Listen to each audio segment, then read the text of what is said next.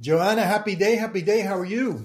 Happy day, my friend. How are you? Welcome back. It's always a pleasure to start these conversations with you. How has things been going or doing for you? It's great. It's great. I'm, I'm happy to to report that things are good. Yes, and and and uh, I know that they're going really well for you as well because I've seen some of your activity online and some of the great things that that you're involved in. You know, we talk along the way. This is not the only time we talk throughout the week. So congrats yeah. on congrats on that. Congrats on your you. your success. You. All right. Well, listen, we have been talking a lot about money, and that's one of my favorite topics. Not because I love money, but because I love what I can do with it and what it do, it can do for a lot of people. The good that it could do for a lot of people. So we talked about before we had a conversation about the importance of increasing your revenue, top line revenue and why that why that is so critically important today. Then we also had a conversation about the three types of income that everyone should have. Every individual, frankly, and every business owner should have the three types of income. You know, linear income, uh, leverage income, and residual income. So we, we talked about that. And one of the things that, that that comes up in conversations quite often when we talk about money when we talk about increasing income, when we talk about having the three types of income in our organization, is okay. So how do I do that? How should I, how should I do this? Should I start something new on the side? Should I uh, expand my offering in a certain way? Should I look at possibly collaborating with somebody, doing like a joint venture type situation? What I own what I own, you own what you own, but together we create this third thing that usually has kind of a short term uh, horizon. You know, it doesn't last forever. That's yeah. what a joint venture is. A lot of times they don't last forever. They're not designed to last forever. Or should I just bolt on something that's already working? Uh, another piece of business that is already re- generating revenue that can I bolt on to my organization through acquisition, probably, and and and increase my top line revenue that way. And and I think that that's a that's an interesting conversation, and we can go on for days talking about this because there's so many ways that you can do this. But I want to I want us to focus on uh, that that critical conversation that a lot of entrepreneurs have with themselves. That internal critical conversation.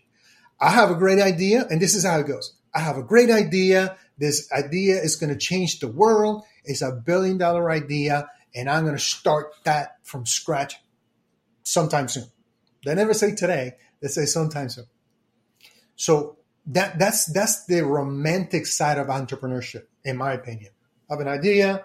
I'm the only one who can do this. I'm going to change, change the world, and and I'm going to start from scratch. And I got to do. I'm going to do it by myself. On top of that, the other side, and, and, and the other side is, hey, uh, my goal is really not to create this new idea, but my goal is to generate new income. What's the best, easiest, fastest way to generate new income?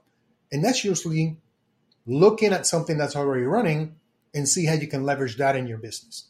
So that's what I like to kind of for us to swim in a little bit today. Yeah. That topic of, hey, should I start from scratch? Or should I look at something that's already working? I'm going to call it a vehicle, a vehicle that's already working that can get me to that promised land sooner rather than later. So, have you gone through this mental exercise yourself? Yes, yes, and, and you're speaking to me right now, and to your audience, but to my to myself too. I've been in that situation where, okay, amazing idea the glamorous part of of starting a business, the exciting, right? Which is like, okay, get that LLC running, um, get um, the website, the, the what's not, mm-hmm. and then what's yeah. next. And then you realize that you sign up for something that it was way bigger than your idea. And oftentimes, at least I didn't know at some point in my entrepreneurial journey that you could do that, that you could actually get businesses that are up and running and you can just invest in that and help it grow a little further. So the initial heavy lifting was done for you. Now, it depends also, I believe, in what your purpose is. There are people that are great at doing that heavy lifting at that initial part of the business. And once it's there getting profitable, they went out Mm-hmm. They don't want to keep doing the nine to five and what's not because for them it's more about that independence. I guess also aligns with what it is that you want as a business. You want to be the one that starts it and then leaves it out in the wild, or you want to be the one that it's from start until you become a Fortune 500 company. I don't know. Can you provide a little bit of light about that? Wow, that's that's a really great um, added bonus to this conversation because you're right. You're 100 percent right. There are some people who are outstanding at idea generation and starting things. Yes. That's what they do, and that's what drives them. That's their working genius, right? This is what they get up every day to do. And that, but once that thing is started, they get really bored. They don't want to get into operations. They they want to launch an idea. They have the the mental horsepower and the energy to launch, but they're very easily bored with the mundane aspect of growing a business long term. So that's one side. I hadn't considered that in today's conversation, but it's it's a great adder. Uh, and there are other people who are great operators. You know, they, they tend to just give me something that works and that generates $100,000 a month, and I will take it to $200,000 a month Correct. because I know how to operate and optimize and scale, you know? And, and the, the magic happens when you can do all of that, right? And, and those are very few people, honestly, that can do all of that. So it's a great, it's a, it's a great point that, that you share, uh, Joanna, because that's, that's a lot of people. That's a lot of people. And that, from my perspective on this, the launching something from scratch or looking for an opportunity that's already running, I'm going to speak from experience, not not from what I hear necessarily, but what I've done. Uh, after leaving corporate America, I decided that I, I had to become an entrepreneur because I wasn't going to go through a third massive layoff and, and not be in control. So I had urgency. So I couldn't I couldn't start something from scratch. So I needed to look for a model that was already working. So that's that, that that's what landed me in financial services. I, the structure was already there. I started a business from scratch, but I had the support of an industry and a couple of corporations that were already running, and I was basically dis- another distribution channel for those big companies. That's what insurance agencies insurance agencies are. They're distribution channels for large corporations. So that was kind of a hybrid, right? That's like when people buy a franchise, they don't they may not want or, or have the horsepower and or the whatever. They, they don't have the interest of starting a new hamburger joint mm-hmm. by themselves from scratch. They'd rather pay McDonald's one and a half one and a half million dollars to become a franchisee. So so that's what I looked at in financial services. Now that was hard already because I didn't have any clients. I mean, I started from zero client wise, but I didn't start from zero on a concept. Now, the other thing is that along the way, as I started growing, I started looking at different opportunities. And when I looked at those opportunities, I, I got a little distracted and I started quite a few things from scratch. So because it was, I saw the opportunity. It was very opportunistic of me at the time. And what I did was I, I started a construction management company. At the same time, or not, not too much time after that, I started a, a corporate event production company because I saw those as opportunities. And those are from scratch and uh, um, businesses that I started from scratch. And I'm telling you, it was a lot harder than I thought it was going to be. It took a lot longer than I thought it was going to take, and it took a lot more money that I thought it would. They would, and on top of that, they distracted me from my main thing, which was financial services. So I, I tell you this to to to tell you that I I am a big believer that if you're looking to to to grow a business and have a real business, you should be looking at what's out there already, what vehicle out there is already running, and get in that vehicle. And the data supports that. You know, when you talk about, you know, the business startups and failures and success and failure rates, you see how much, what such a large percent, percentage of new businesses that fail. Those are startups. Those are ones that start from scratch. So, and when you when you look at that, and then you look at the other side of the coin that says, you know, over the next 10 years, something like $10 trillion worth of businesses is going to change hands. These are businesses on every size in the US that have founder owners that are getting ready to retire or they're tired and they don't want to do this anymore and they don't have an exit plan, but they have solid businesses that are running, that are profitable, and that they need to get rid of.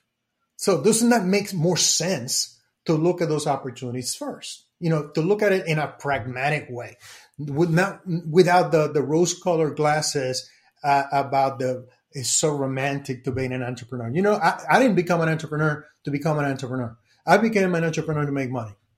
So what is the path to make money? But there's many, but I, I will tell you that if I started today, I would not start from scratch. I would not start anything from scratch.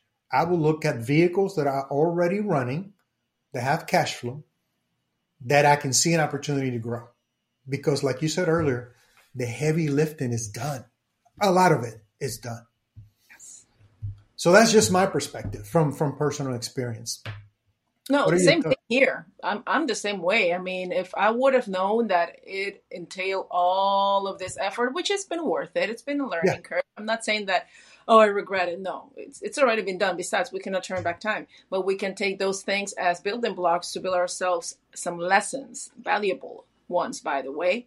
So I definitely concur with you. Uh, now that I'm a little bit more seasoned, I'm not the mega expert either.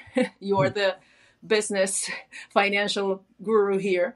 Um, I would definitely would have find a way where I cannot enter in this alone and find a better way to support my goals at the moment. But hey, you live and learn. Now you do, which is why we're sharing this with other people so 100%. they can accelerate that journey and have a really honest conversation with themselves and see okay am i the heavy lifter am i not do i thrive in operations or do i want something that needs little to no supervision from my end what do i want to do and those conversations are pivotal because we buy in to the glamorization of yeah. entrepreneurship um, we believe that we can be the next um, Jeff Bezos. I mean, Jeff Bezos, mm-hmm. it, it, took him blood, sweat, and tears. And a nasty divorce, it took almost half of, of his assets. you know, so try to figure out first and have that real conversation with yourself. Am I doing this for myself? For recognition? Because I want money? What it is that I want to do, I'm willing to sacrifice given the time that I have right now. And I guess with that, the answer will come easily, not easy. I think so. Easy. I think it will come. I think it, be, it gives you clarity, right? Yes. Gives you clarity because, you know, somebody told me a long time ago that starting a business is sexy. It's very sexy. Startup and that vibe and everything's new. But staying in business, that's significant. Yeah. So, so, you know, I think the first question that, that someone who wants to explore entrepreneurship or business ownership, they should ask is what is your purpose? Why do you why do you want to do this?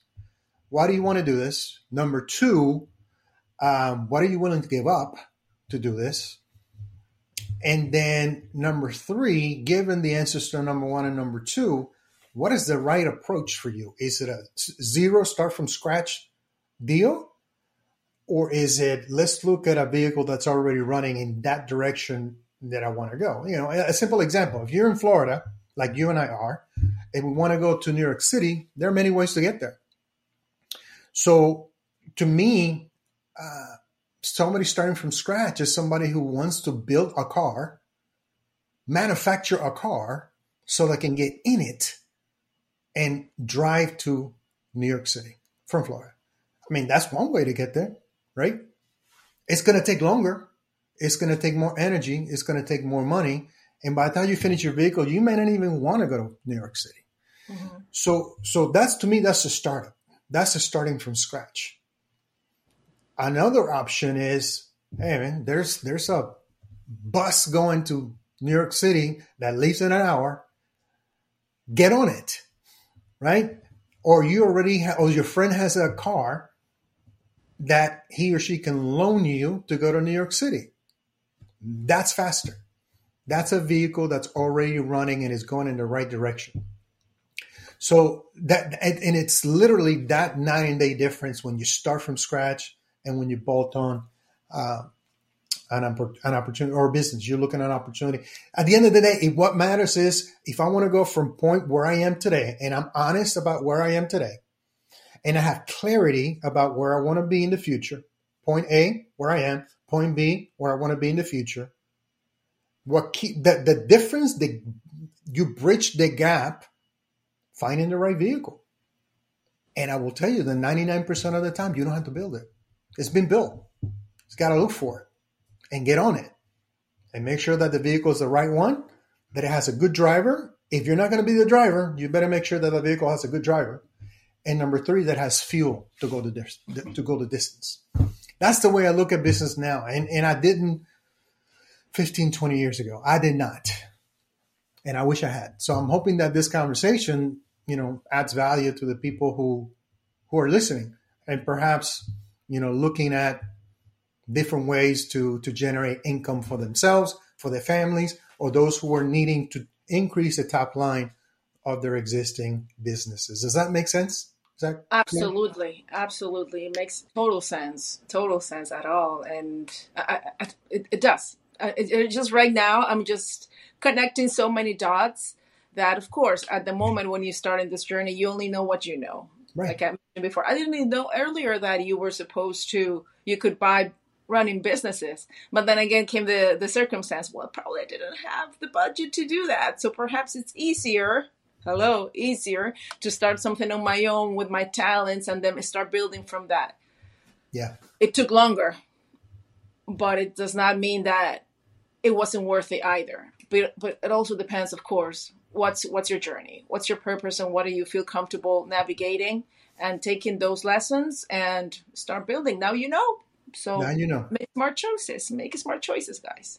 Yeah thank you. it, go ahead sorry. Didn't mean to interrupt. no no and thank you. Thank you so much for for clearing this out for us. Yes. 100% and and you know that that's a concern that a lot of people have. And we do a lot of things in our lives personally and in business based on our budget right and and the assumption that it would be too expensive to do it differently from what we already decided is the right way.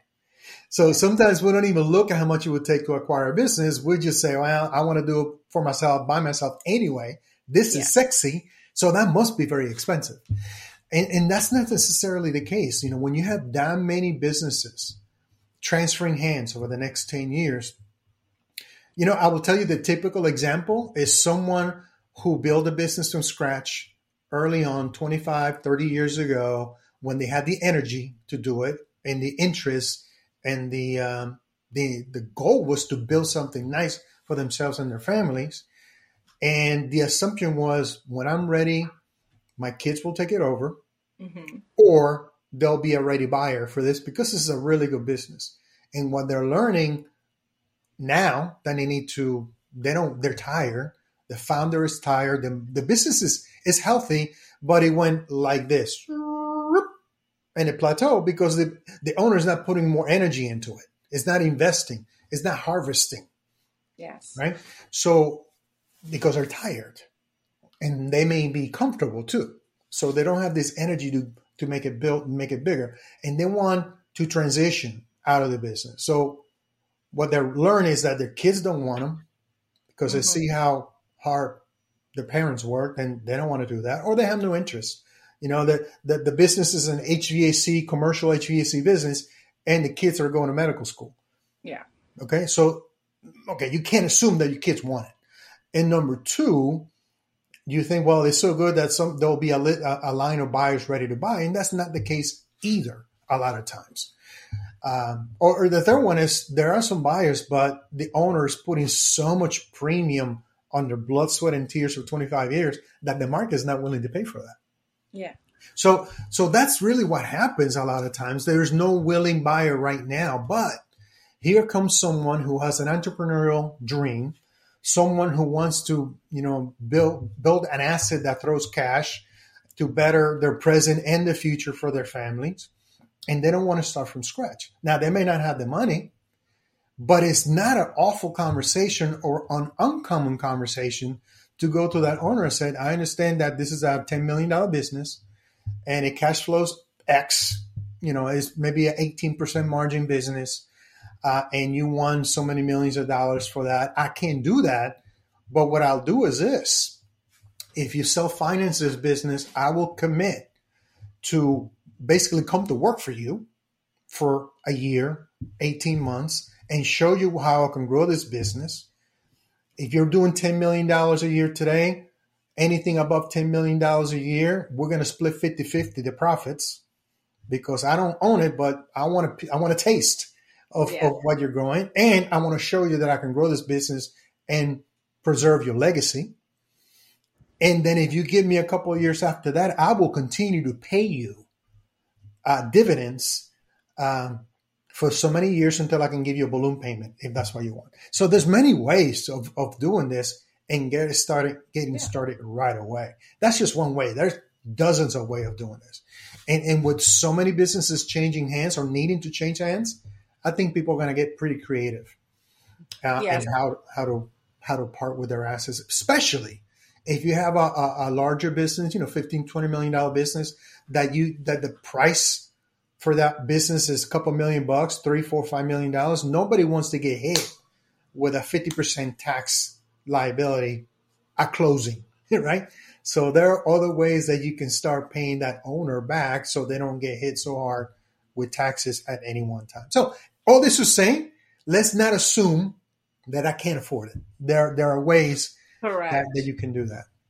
Yes, yes, yes, and that's why important to have these conversations where you can bring some clarity into this this mess because there's always a message in the mess. Absolutely, and I've gone. I've gotten very messy. I've, I've gotten very messy, very muddy, very bruised, uh, and you know, here I am. I'm still alive, but I, I think I think if I just knew even ten percent more than I did then, the road would have been a lot smoother. Which is uh, why we're having these conversations right now, my friend. And, and thank you so much for sharing this information. Um, if you have guys any questions beyond this, please remember this is a dialogue and insert them there in the comment section. And uh, it's a great pleasure to have you, Antonio. The any other pearls of wisdoms you wants to share? well, you know, it's this conversation is happening so often that actually we're we're going to be doing a, an in-person presentation, like a a, a private lunch that we're, we're going to be hosting in the next few days here in Orlando, where we're going to talk about, hey, how do we do this? How do we do this the right way? How do we look at bolting on new revenue streams to an existing business?